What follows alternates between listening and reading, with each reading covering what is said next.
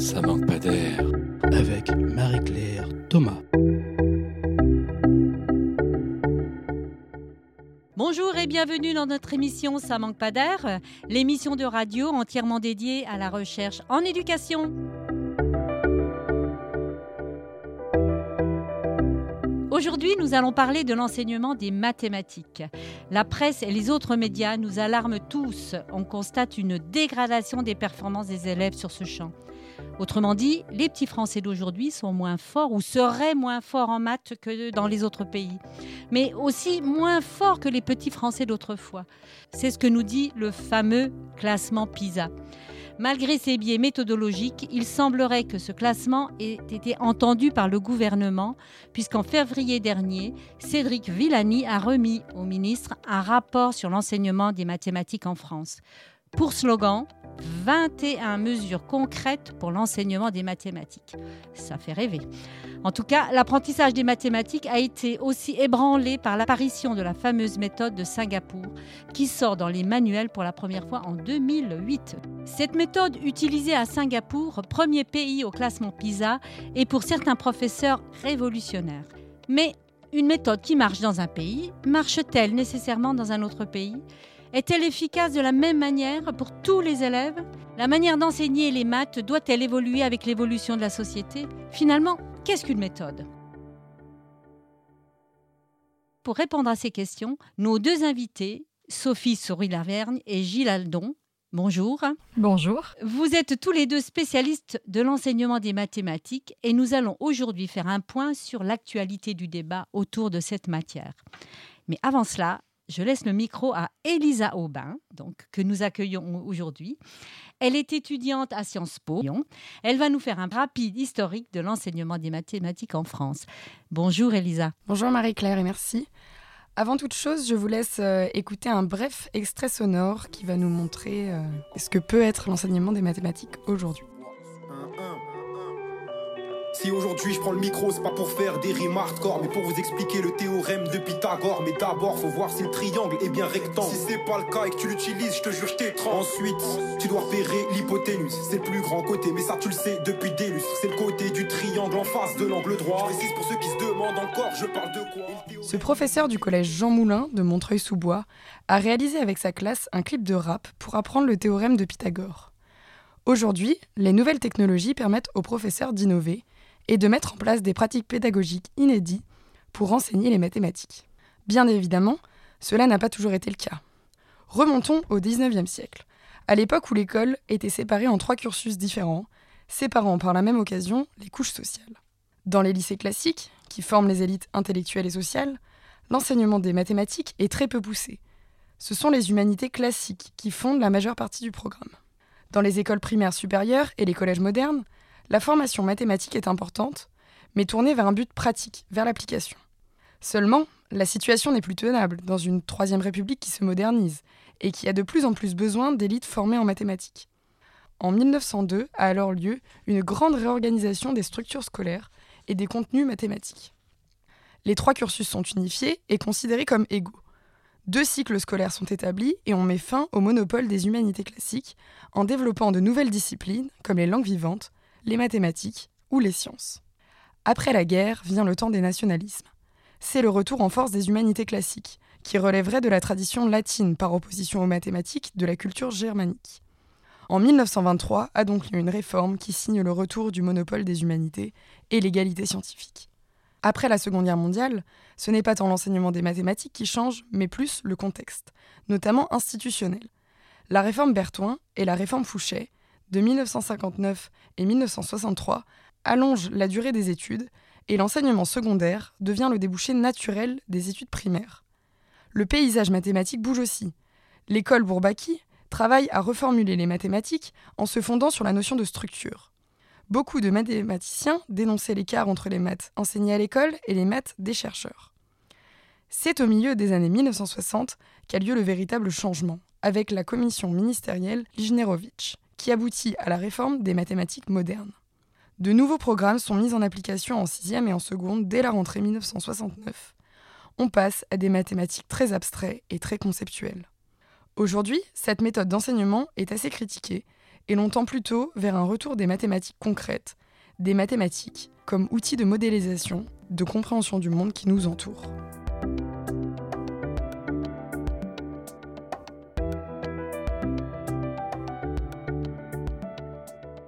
Merci Elisa.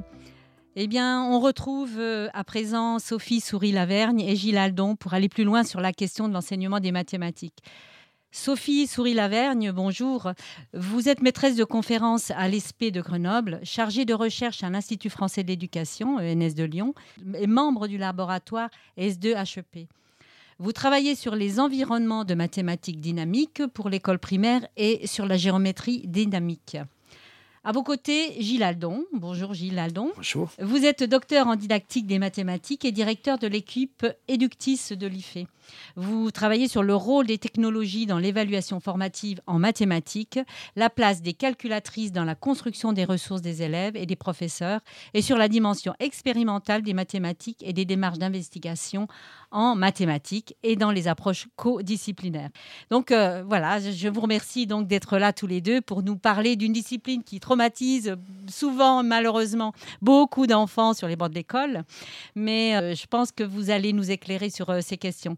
En tout cas, vous êtes spécialiste de la didactique des mathématiques. Didactique, donc, c'est la manière dont on enseigne les mathématiques. Donc, merci d'être parmi nous. Question à tous les deux.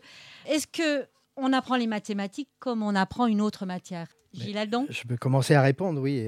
L'hypothèse fondamentale de la didactique des mathématiques, c'est précisément de dire que les concepts mathématiques sont au cœur de l'apprentissage. Donc à partir de ce moment, on peut dire qu'on n'apprend pas les mathématiques comme on apprend une autre discipline. J'ai repris une citation de Brousseau, c'est la science qui s'intéresse à la production et à la communication des connaissances mathématiques, dans ce que cette production et cette communication ont de spécifique de ces connaissances. Donc on a bien les connaissances mathématiques qui sont au cœur. Donc effectivement, on ne va pas enseigner de la même façon les mathématiques ou une autre discipline. On peut le regarder d'un point de vue historique. L'histoire des mathématiques montre que les maths se créent au fur et à mesure tout au long de l'histoire, en fonction de la société, en fonction des interactions avec la société. Et on peut imaginer que l'enseignement des mathématiques va suivre une histoire parallèle et donc va être complètement relié à la création des mathématiques. Et par conséquent, non, ça s'apprend pas comme une autre discipline. Et c'est vraiment notre hypothèse de base. Voilà, moi, je vais ajouter une chose. Oui, si on rentre dans une classe, et peut-être que quelqu'un qui n'est pas didacticien se dit, mais quand même, il y a beaucoup de choses en commun. On rentre dans une classe d'anglais ou on rentre dans une classe de mathématiques. Il va y avoir beaucoup d'éléments en commun. Et les didacticiens, par exemple, il y a un professeur, généralement, plusieurs élèves. Le professeur pose des questions ou les élèves posent des questions. Le professeur répond ou les élèves répondent aux questions du professeur. Il y a des choses qui sont écrites au tableau, des choses qui sont écrites dans les cahiers des élèves. Et il y aura plein de mécanismes qui paraîtront, de phénomènes qui paraîtront en surface commun. Les didacticiens vont s'intéresser à ce qui est justement différent quand on rentre dans une classe d'anglais ou quand on rentre dans une classe de maths. Et c'est pas seulement parce qu'il y en a un qui parle anglais et de l'autre côté on parle maths, mais c'est par exemple ce qui fait qu'un énoncé est valide. En anglais, un énoncé est valide par exemple parce que deux interlocuteurs se sont compris. En mathématiques, ce n'est pas ce critère-là qui sera retenu pour dire qu'un énoncé mathématique est compris. Et c'est quoi le critère ? Le critère, c'est la vérité, la validité mathématique qui ne dépend pas, par exemple, si tout le monde est d'accord pour que quelque chose soit vrai, ça ne le fera pas vrai. Et c'est des critères intrinsèques à la déduction et donc des façons d'établir le vrai qui sont propres à la communauté des mathématiciens et que les élèves vont devoir comprendre, apprendre et pouvoir mettre en œuvre. Mais c'est vrai que c'est un peu abstrait tout ça, c'est difficile pour les élèves de comprendre ces notions-là. Parce que, alors, un autre exemple plus simple, oui. Par exemple A plus B au carré est égal, malheureusement pour tout le monde, pas A au carré plus B au carré. Non. Et donc à une formule où il y a un 2AB en plus 2AB. Mais si on rentrait, on disait aujourd'hui on a une nouvelle loi, le Parlement a voté, A plus B au carré est égal à A au carré plus B au carré. Et on essaie de comprendre. Et certains enfants et dans des classes, plein de gens seraient tout à fait d'accord en disant bah oui, pourquoi on s'en... on sait que c'est la nécessité mathématique nous empêche de dire qu'un tel énoncé est vrai, pour des raisons intrinsèques, en particulier à la discipline et au fonctionnement des connaissances mathématiques. C'est complexe, à l'apprendre, c'est bien pour ça qu'il y a un enjeu d'apprentissage Si on regarde une des caractéristiques des mathématiques, c'est qu'elles se créent pour répondre à des problèmes. Et donc, on peut aussi essayer de voir comment, à quel problème on peut répondre.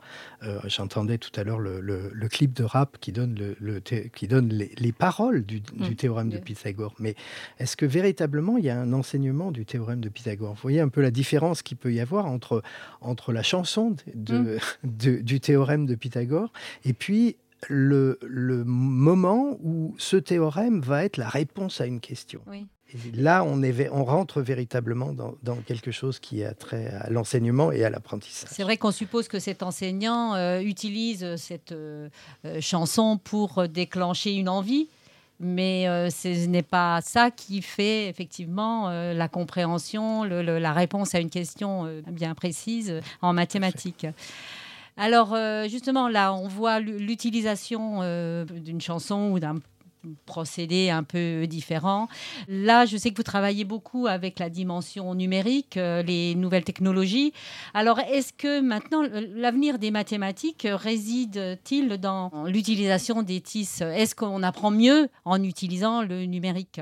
Alors, qui veut répondre? Je commence, mais oui. Je sais que Sophie va Vous avez tous compléter. Les deux beaucoup de choses à dire oui. Sur ce sujet.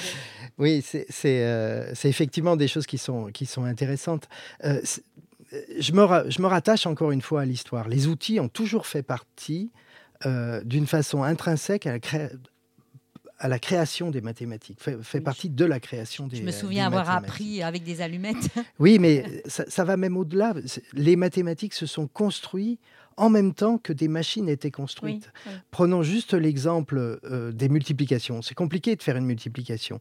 Eh bien, essayons de voir comment on peut arriver à faire une multiplication. Si on regarde historiquement, les premières machines pour faire des multiplications, ça a donné naissance à des concepts mathématiques, en l'occurrence le logarithme népérien, pour mettre en correspondance l'addition, les suites arithmétiques, où la différence de deux termes est toujours constante, et puis la multiplication, où le rapport de deux termes dans les suites géométriques est toujours constant. Et ça, ça donne un nouveau concept de mathématiques qui ensuite est réutilisé à d'autres endroits. Donc, je veux dire, la volonté d'utiliser des outils est parallèle à la création même des mathématiques. Et donc, c'est aussi parallèle à l'enseignement des mathématiques, ce qu'on peut en faire. Alors oui, bien sûr, les TICE, ça permet de modifier l'enseignement des mathématiques, mais c'est un outil. Et c'est pas une fin en soi. Il faut véritablement le prendre comme un outil qui va apporter des choses et qui va faire découvrir des choses nouvelles. Au début du XXe siècle, Julia a étudié les courbes qui maintenant portent le nom de courbes de Julia, et on les a vues qu'à la fin du XXe siècle, parce que les ordinateurs ont pu modéliser et faire des représentations de ces courbes. Donc, on voit bien tout ce que ça peut apporter comme compréhension. Enfin, je veux dire, étudier une courbe de Julia d'un point de vue complètement abstrait, ou l'étudier en regardant la courbe et en la voyant dans une de ses représentations, c'est complètement différent. Et bien, pour les enfants, c'est exactement la même chose. On va multiplier le type de représentation d'un même objet mathématique en utilisant les TICE. Donc, à partir de là, évidemment, on va progresser et faire progresser l'enseignement. Et je vais ajouter, donc on a un exemple assez emblématique de l'introduction des technologies avec la géométrie dynamique, donc la capacité de représenter des figures géométriques à l'interface d'un écran, sur un écran d'ordinateur. Mais ce qui est intéressant derrière, c'est pas qu'on a juste un dessin de la figure, c'est qu'on a un dessin qui évolue, qui dynamiquement se transforme en conservant ses propriétés géométriques. Et l'éruption de ces outils mathématiques pour travailler, représenter les problèmes mathématiques et les figures, a amené aussi à s'interroger sur le savoir mathématique lui-même et comment il évoluait. Alors, c'est des outils qui ont été mis à disposition des écoles, des collèges, des lycées, qui sont maintenant inscrits dans les programmes, les enseignants doivent les utiliser. Mais finalement, du coup, quand on s'interroge sur leur rôle dans l'enseignement et dans l'apprentissage, ils ne sont peut-être pas aussi bien utilisé et autant utilisé qu'il le pourrait. Et là, ça nous pose une question en tant que didacticien. On peut inventer des nouveaux outils, en particulier en utilisant le potentiel des nouvelles technologies et du numérique, et avoir des choses qui nous fascinent. Nous, en tant que mathématiciens, les souvenirs, quand j'ai vu les premières figures dynamiques, moi, j'étais éblouie. Ça a d'ailleurs conditionné ma carrière de recherche. Mais finalement, maintenant, dans les classes, est-ce que que c'est autant utilisé que ça? Est-ce que c'est autant approprié par les enseignants? C'est toujours, on est 25-30 ans plus tard, mondialement, on a un problème. On sait que c'est pas utilisé autant que ce que la recherche montre en termes de bénéfices, pour l'apprentissage. Et du coup, ça pose des nouvelles questions sur quelque chose de très utile pour faire des mathématiques, qui transforme même d'une certaine façon l'activité mathématique. Pourquoi ça reste éventuellement à la porte des classes où ça rentre, mais de façon détournée et inadéquate. Et les derniers travaux qu'on mène ici à l'IFE, à l'Institut français de l'éducation, sont de reconsidérer cette question et de ne pas regarder les technologies pour elles-mêmes, mais de les articuler à des situations plus larges qui incluent du matériel tangible, par exemple, et de montrer, et par ce moyen-là, d'essayer de faire comprendre aux enseignants en quoi l'outil numérique s'inscrit et s'insère dans un système d'instruments ou d'artefacts qui peut devenir un système d'instruments dans les mains des enseignants et dans les mains des élèves. Et on a développé un modèle qu'on appelle duo d'artefacts où le tangible est articulé au numérique pour proposer quelque chose de plus riche, plus stable et qui amène des vraies questions. Pourquoi ce que je fais sur le papier crayon, ça ne se passe pas exactement comme ça dans l'environnement numérique? Et parce que ça ne se passe pas exactement comme ça, 1, ça provoque de l'apprentissage. 2, ça fait des situations plus riches, plus complètes et qui amènent l'élève à peut-être mieux accéder au concept mathématique qui, lui, n'est ni un dessin papier-crayon, ni une figure à l'écran d'un ordinateur, mais un objet abstrait auquel on accède par ces différents outils. Donc, le numérique est un moyen de faire évoluer nos façons d'enseigner et d'apprendre, mais il ne va pas remplacer les autres outils ou moyens, ou en tout cas à la marge certains.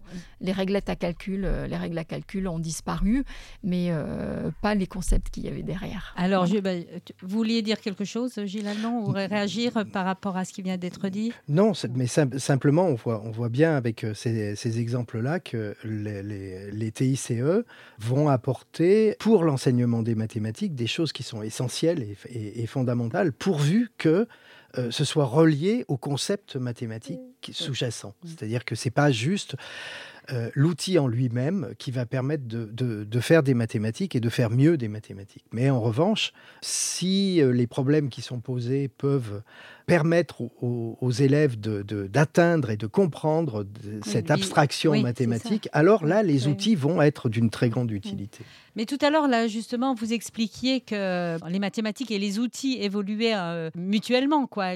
Vous parliez de vérité aussi tout à l'heure. C'est quelque chose qui est en perpétuel mouvement. Donc, comment les élèves peuvent-ils se retrouver dans cette logique-là ? À cette question, je ne vais pas pouvoir répondre de façon générale, mais peut-être donner un exemple. La géométrie dynamique ne va pas remplacer le fait de produire des preuves en mathématiques. Produire des preuves et des démonstrations, qui sont une sorte de preuve tout à fait particulière, reconnue par les mathématiciens, n'est pas le fait d'avoir pu programmer quelque chose dans son ordinateur. Et par exemple, on va utiliser la géométrie dynamique et on va avoir une magnifique figure qui montre que, par exemple, les hauteurs d'un triangle sont concourantes. Mais c'est pas ça qui va permettre, parce qu'on l'a vu dans plein de cas à l'écran de l'ordinateur, qui va prouver que ce théorème est vrai. En revanche, ce qui est intéressant avec la géométrie dynamique, c'est que les élèves vont être convaincus que c'est vrai parce que finalement, c'est si fort ce qui se passe à l'écran, mais on va chercher des situations pour lesquelles il y a une surprise. Alors que les droites soient concourantes, ça ne les surprend pas vraiment. Mais on arrive en tant que didacticien à imaginer des situations pour lesquelles les élèves, par exemple, voient apparaître que le lieu du point du sommet d'un triangle rectangle est sur un demi-cercle. Et si on fabrique la situation de façon à ce que ce demi-cercle ou ce cercle apparaisse, alors ils sont convaincus que ça fait un cercle, mais du coup ils vont vouloir comprendre pourquoi. Et là ils vont chercher des arguments et des éléments de la démonstration qui vont amener la vérité de ce théorème. Donc on voit que la technologie, elle ne remplace pas, et je vais faire un deuxième exemple, mais elle provoque en fait un questionnement, ces problèmes dont parlait Gilles, qui amènent en fait à vouloir comprendre. Et là, tous les enfants ont envie de comprendre. Quand on suscite avec la bonne situation un problème, ils ont envie de comprendre pourquoi ça marche, pourquoi finalement ce point il est toujours là. Avec les calculatrices, on va avoir le même mécanisme. Les calculatrices, bien sûr qu'elles vont être remplacées des calculs qu'on sait faire et qu'on n'a plus envie de faire, et on est confiant dans le fait que la calculatrice nous donne le bon résultat. Mais finalement, ce n'est pas l'école qui apprend cet usage de la calculatrice.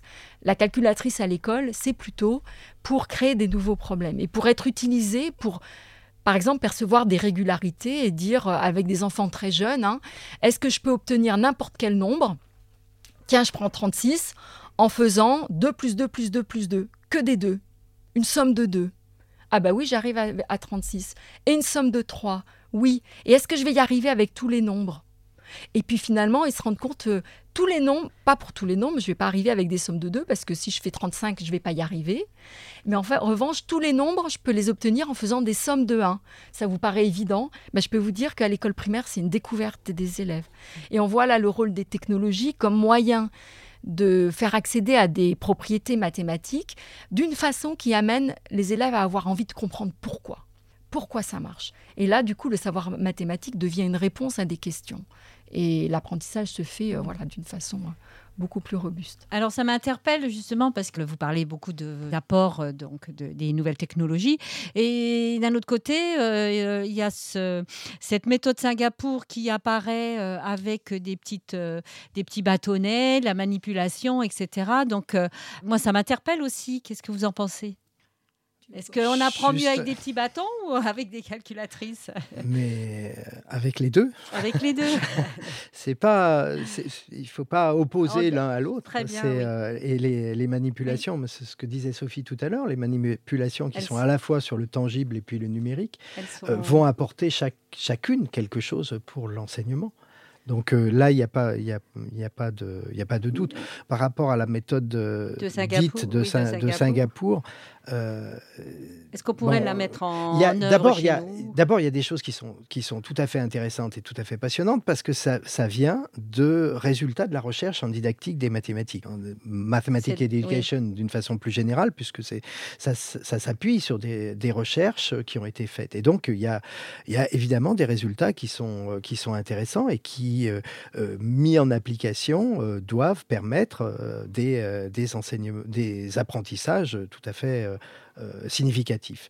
Mais la méthode de Singapour, ce n'est pas une méthode d'enseignement, c'est un système d'enseignement. Et un système d'enseignement, c'est à la fois de la formation des enseignants, c'est un travail spécifique qui est fait autour d'idées générales, mais ces idées, on les prône et on essaye de les mettre en œuvre et de les diffuser depuis très longtemps. Et donc, il y a les deux aspects qui peuvent être regardés. D'un côté, j'ai presque l'impression qu'on est en train de découvrir la poudre. Oui. Tiens, c'est bizarre, ça marche. Oui, mais ça, on le sait depuis longtemps. Ça a déjà été proposé. Peut-être que ce n'est pas du tout une question de méthode, puisqu'on sait bien que tout le monde, tous les enseignants, dans leur classe dès le premier âge travaillent avec les élèves sur ces logiques-là. Alors, est-ce que ce ne serait pas un problème de formation des enseignants ou quelle différence Alors, est-ce qu'il y en a une déjà ? Moi, je vais d'abord, pour clarifier un peu le débat, il faut, comme Gilles vient de l'exprimer, il faut différencier la méthode de Singapour au sens des principes sur lesquels cette méthode, ou en tout cas l'enseignement de Singapour, a été construit. Et ces principes, on les connaît dans le milieu des didacticiens, des formateurs. C'est des principes connus au niveau de la recherche internationale et revendiqués comme tels par les concepteurs du programme d'enseignement pour Singapour. Et de l'autre côté, une collection de manuels français et qui est intitulée « La méthode de Singapour ». Alors, du point de vue des principes, on est d'accord avec Gilles et dans la communauté des didacticiens et des formateurs sur certains aspects qui sont connus et qui ont... Moi, je pense qu'ils passent quand même difficilement encore dans l'action au quotidien, les pratiques des enseignants. Et peut-être que l'intérêt que ça va avoir de mettre en avant cette collection de manuels et derrière les principes issus de l'organisation des enseignements à Singapour, c'est de remettre en évidence et sur le devant de la scène des choses sur lesquelles tout le monde va être d'accord, mais finalement en pratique. Le rôle de la manipulation, je pense qu'il est là, mais pas compris de façon... c'est comme pour les technologies, c'est-à-dire tout le monde fait de la manipulation, mais on n'apprend pas si on fait que manipuler, on n'apprend pas les maths. Par exemple, pour apprendre les maths en manipulant, il faut d'abord manipuler, et puis à un moment, mettre à distance la manipulation pour avoir une nécessité d'anticiper, de prévoir, et de revenir à la manipulation pour valider ou pas ce qu'on a anticipé. Donc, et la construction des concepts mathématiques va se faire à partir du moment où la manipulation est mise à distance.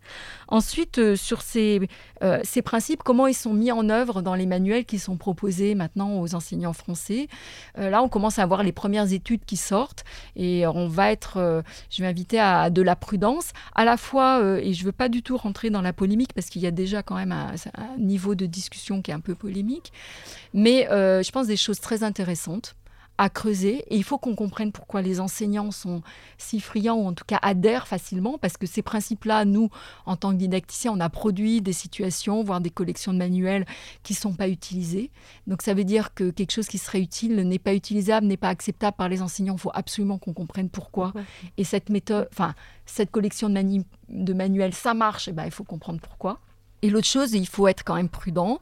Alors, par exemple, sur la géométrie, il y a des premières études qui commencent à arriver et qui sont catastrophiques. En tout cas, sur les manuels qui ont été produits en 2008-2009, il y a une interrogation forte. Les enseignants ne doivent pas suivre ces manuels du point de vue de la géométrie, avec des choses qui sont complètement hors programme. Par exemple, mesurer les angles en CM1, c'est la mesure d'angle est introduite explicitement dans les nouveaux programmes pour le collège. Et ce n'est pas juste parce que les programmes ont décidé à tel endroit ou à tel endroit. La raison derrière, c'est que le travail géométrique qui bascule trop rapidement sur des questions de mesure écrase la prise en compte des objets géométriques, de leurs relations au niveau des grandeurs, voilà, pour faire un petit point plus théorique, et est néfaste pour les apprentissages. Donc, voilà, on commence à voir des choses dans cette méthode qui sont à réviser. Finalement, comme tout, bah voilà, il y a des choses qui sont moins fortes. Je pense qu'ils sont beaucoup plus avancés sur les questions relatives au nombre et au calcul. Il faut qu'on étudie ça de plus près. Et bien sûr, la recherche ne va pas produire ses résultats à la vitesse où les éditeurs produisent les manuels et les enseignants doivent les choisir pour la rentrée, par exemple. D'accord. Eh bien là, ça va être ma dernière question et je vais la poser à Gilles Aldon et vous réagirez. Donc en février, comme on le disait tout à l'heure, a été publié le fameux rapport Villani. Que pensez-vous de ce rapport et est-ce qu'il apporte des perspectives nouvelles dans l'enseignement des mathématiques ? Gilles Aldon. Pour arriver à ce rapport, il y a eu une commission d'abord, et il y a eu tout un travail d'audition, de mathématiciens, de didacticiens, d'acteurs du système éducatif. Donc, ce n'est pas vraiment étonnant qu'on retrouve parmi les 21 mesures des choses que on avait déjà en tête et que l'on avait envie de voir promouvoir. Oui, donc effectivement... Ça a été bien accueilli. Alors. Ça a été globalement bien accueilli. Proposer à toutes les écoles un équipement de base accompagné de tutoriels favorisant les manipulations d'objets réels ou virtuels. On vient d'en parler pendant toute l'émission. Et effectivement, oui, c'est des choses que, bien sûr, on est complètement d'accord. La nécessité d'une formation adaptée, notamment pour les professeurs des écoles, tant au niveau initial que continu. Oui, c'est ce que Sophie Soury-Lavergne. Bien sûr. Moi, je vais prendre la parole en disant, en tant que formatrice ESPE, qui forme les enseignants en formation initiale et intervenant en formation continue plus ponctuellement, mais au sein de groupes de professeurs avec qui on conduit les recherches, une des clés, c'est la formation des enseignants. Et pour revenir à la méthode de Singapour, à Singapour, les enseignants ont plus de 100 heures de formation par an. Il faut rappeler qu'en France, un enseignant, une fois qu'il a quitté la formation initiale, a 18 heures de formation par an, et pas toutes consacrées aux maths. Et dans ces 18 heures de formation, il y a de l'information. En formation initiale, quand l'enseignant a réussi son concours, dans l'académie de Grenoble, il a 20 heures de maths pour faire les mathématiques de l'école maternelle au CM2. Donc, la question de la formation des enseignants qui est mise en avant dans le rapport. Moi, je pense que c'est un élément clé. Je redonne la parole à Gilles pour conclure. Mais on a aussi au niveau de la formation, et on le voit bien à l'IFE avec les lieux d'éducation associés, cette formation des enseignants quand ils travaillent dans des groupes de recherche, quand il y a cette relation entre chercheurs, enseignants, c'est évidemment quelque chose qui nourrit à la fois les enseignants et les chercheurs. Et donc, c'est à maintenir, c'est quelque chose qui est pointé dans le rapport Villani. Donc, effectivement, on est complètement d'accord. Quelque chose qui peut faire polémique, c'est les 4 opérations d'LCP. Mais quand on regarde ce qui est écrit dans le rapport Villani, c'est cultiver le sens des 4 opérations d'LCP, ce qui est complètement différent. Mais il faudrait faire attention que, justement, d'ici 1 ou 2 ans, ce discours qui est tout à fait cohérent et qui est intéressant ne se transforme pas en injonction d'apprendre les algorithmes des 4 opérations. C'est pas du tout la même chose. C'est commencer à faire sentir qu'il y a des problèmes qui se résolvent en utilisant une opération qui s'appelle l'addition, d'autres problèmes qui sont multiplicatifs, etc. Et donc ça, oui, bien sûr, c'est intéressant. Mais on revient encore une fois à la formation des enseignants et à la nécessité de pouvoir bien comprendre ce qui est attendu. On a entendu, j'ai entendu, moi, des choses. Ah là là, ils remettent les 4 opérations d'LCP, c'est complètement idiot. Les enfants ne sont pas prêts pour le faire. Non, c'est pas ça qui est dit. C'est le sens des opérations. Et le sens des opérations, ça, d'LCP, on peut les atteindre. On peut reprendre les 21 mesures l'une derrière l'autre. Je pense qu'elles sont très, très intéressantes. Il n'y a rien de nouveau, mais c'est bien de le mettre. Poser, de le réaffirmer, de le réécrire, parce qu'effectivement, il y a un turnover au niveau des enseignants, et même parmi les plus anciens, c'est cette piqûre de rappel sur les fondamentaux dans l'enseignement des mathématiques, c'est important. Eh bien, écoutez, notre émission touche à sa fin. Je sais qu'on est toujours frustrés parce qu'on aurait tellement de choses à dire sur ce sujet.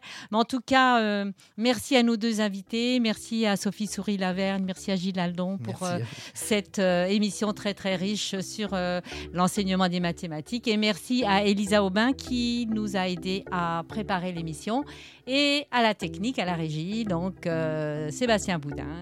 Merci beaucoup et à très bientôt.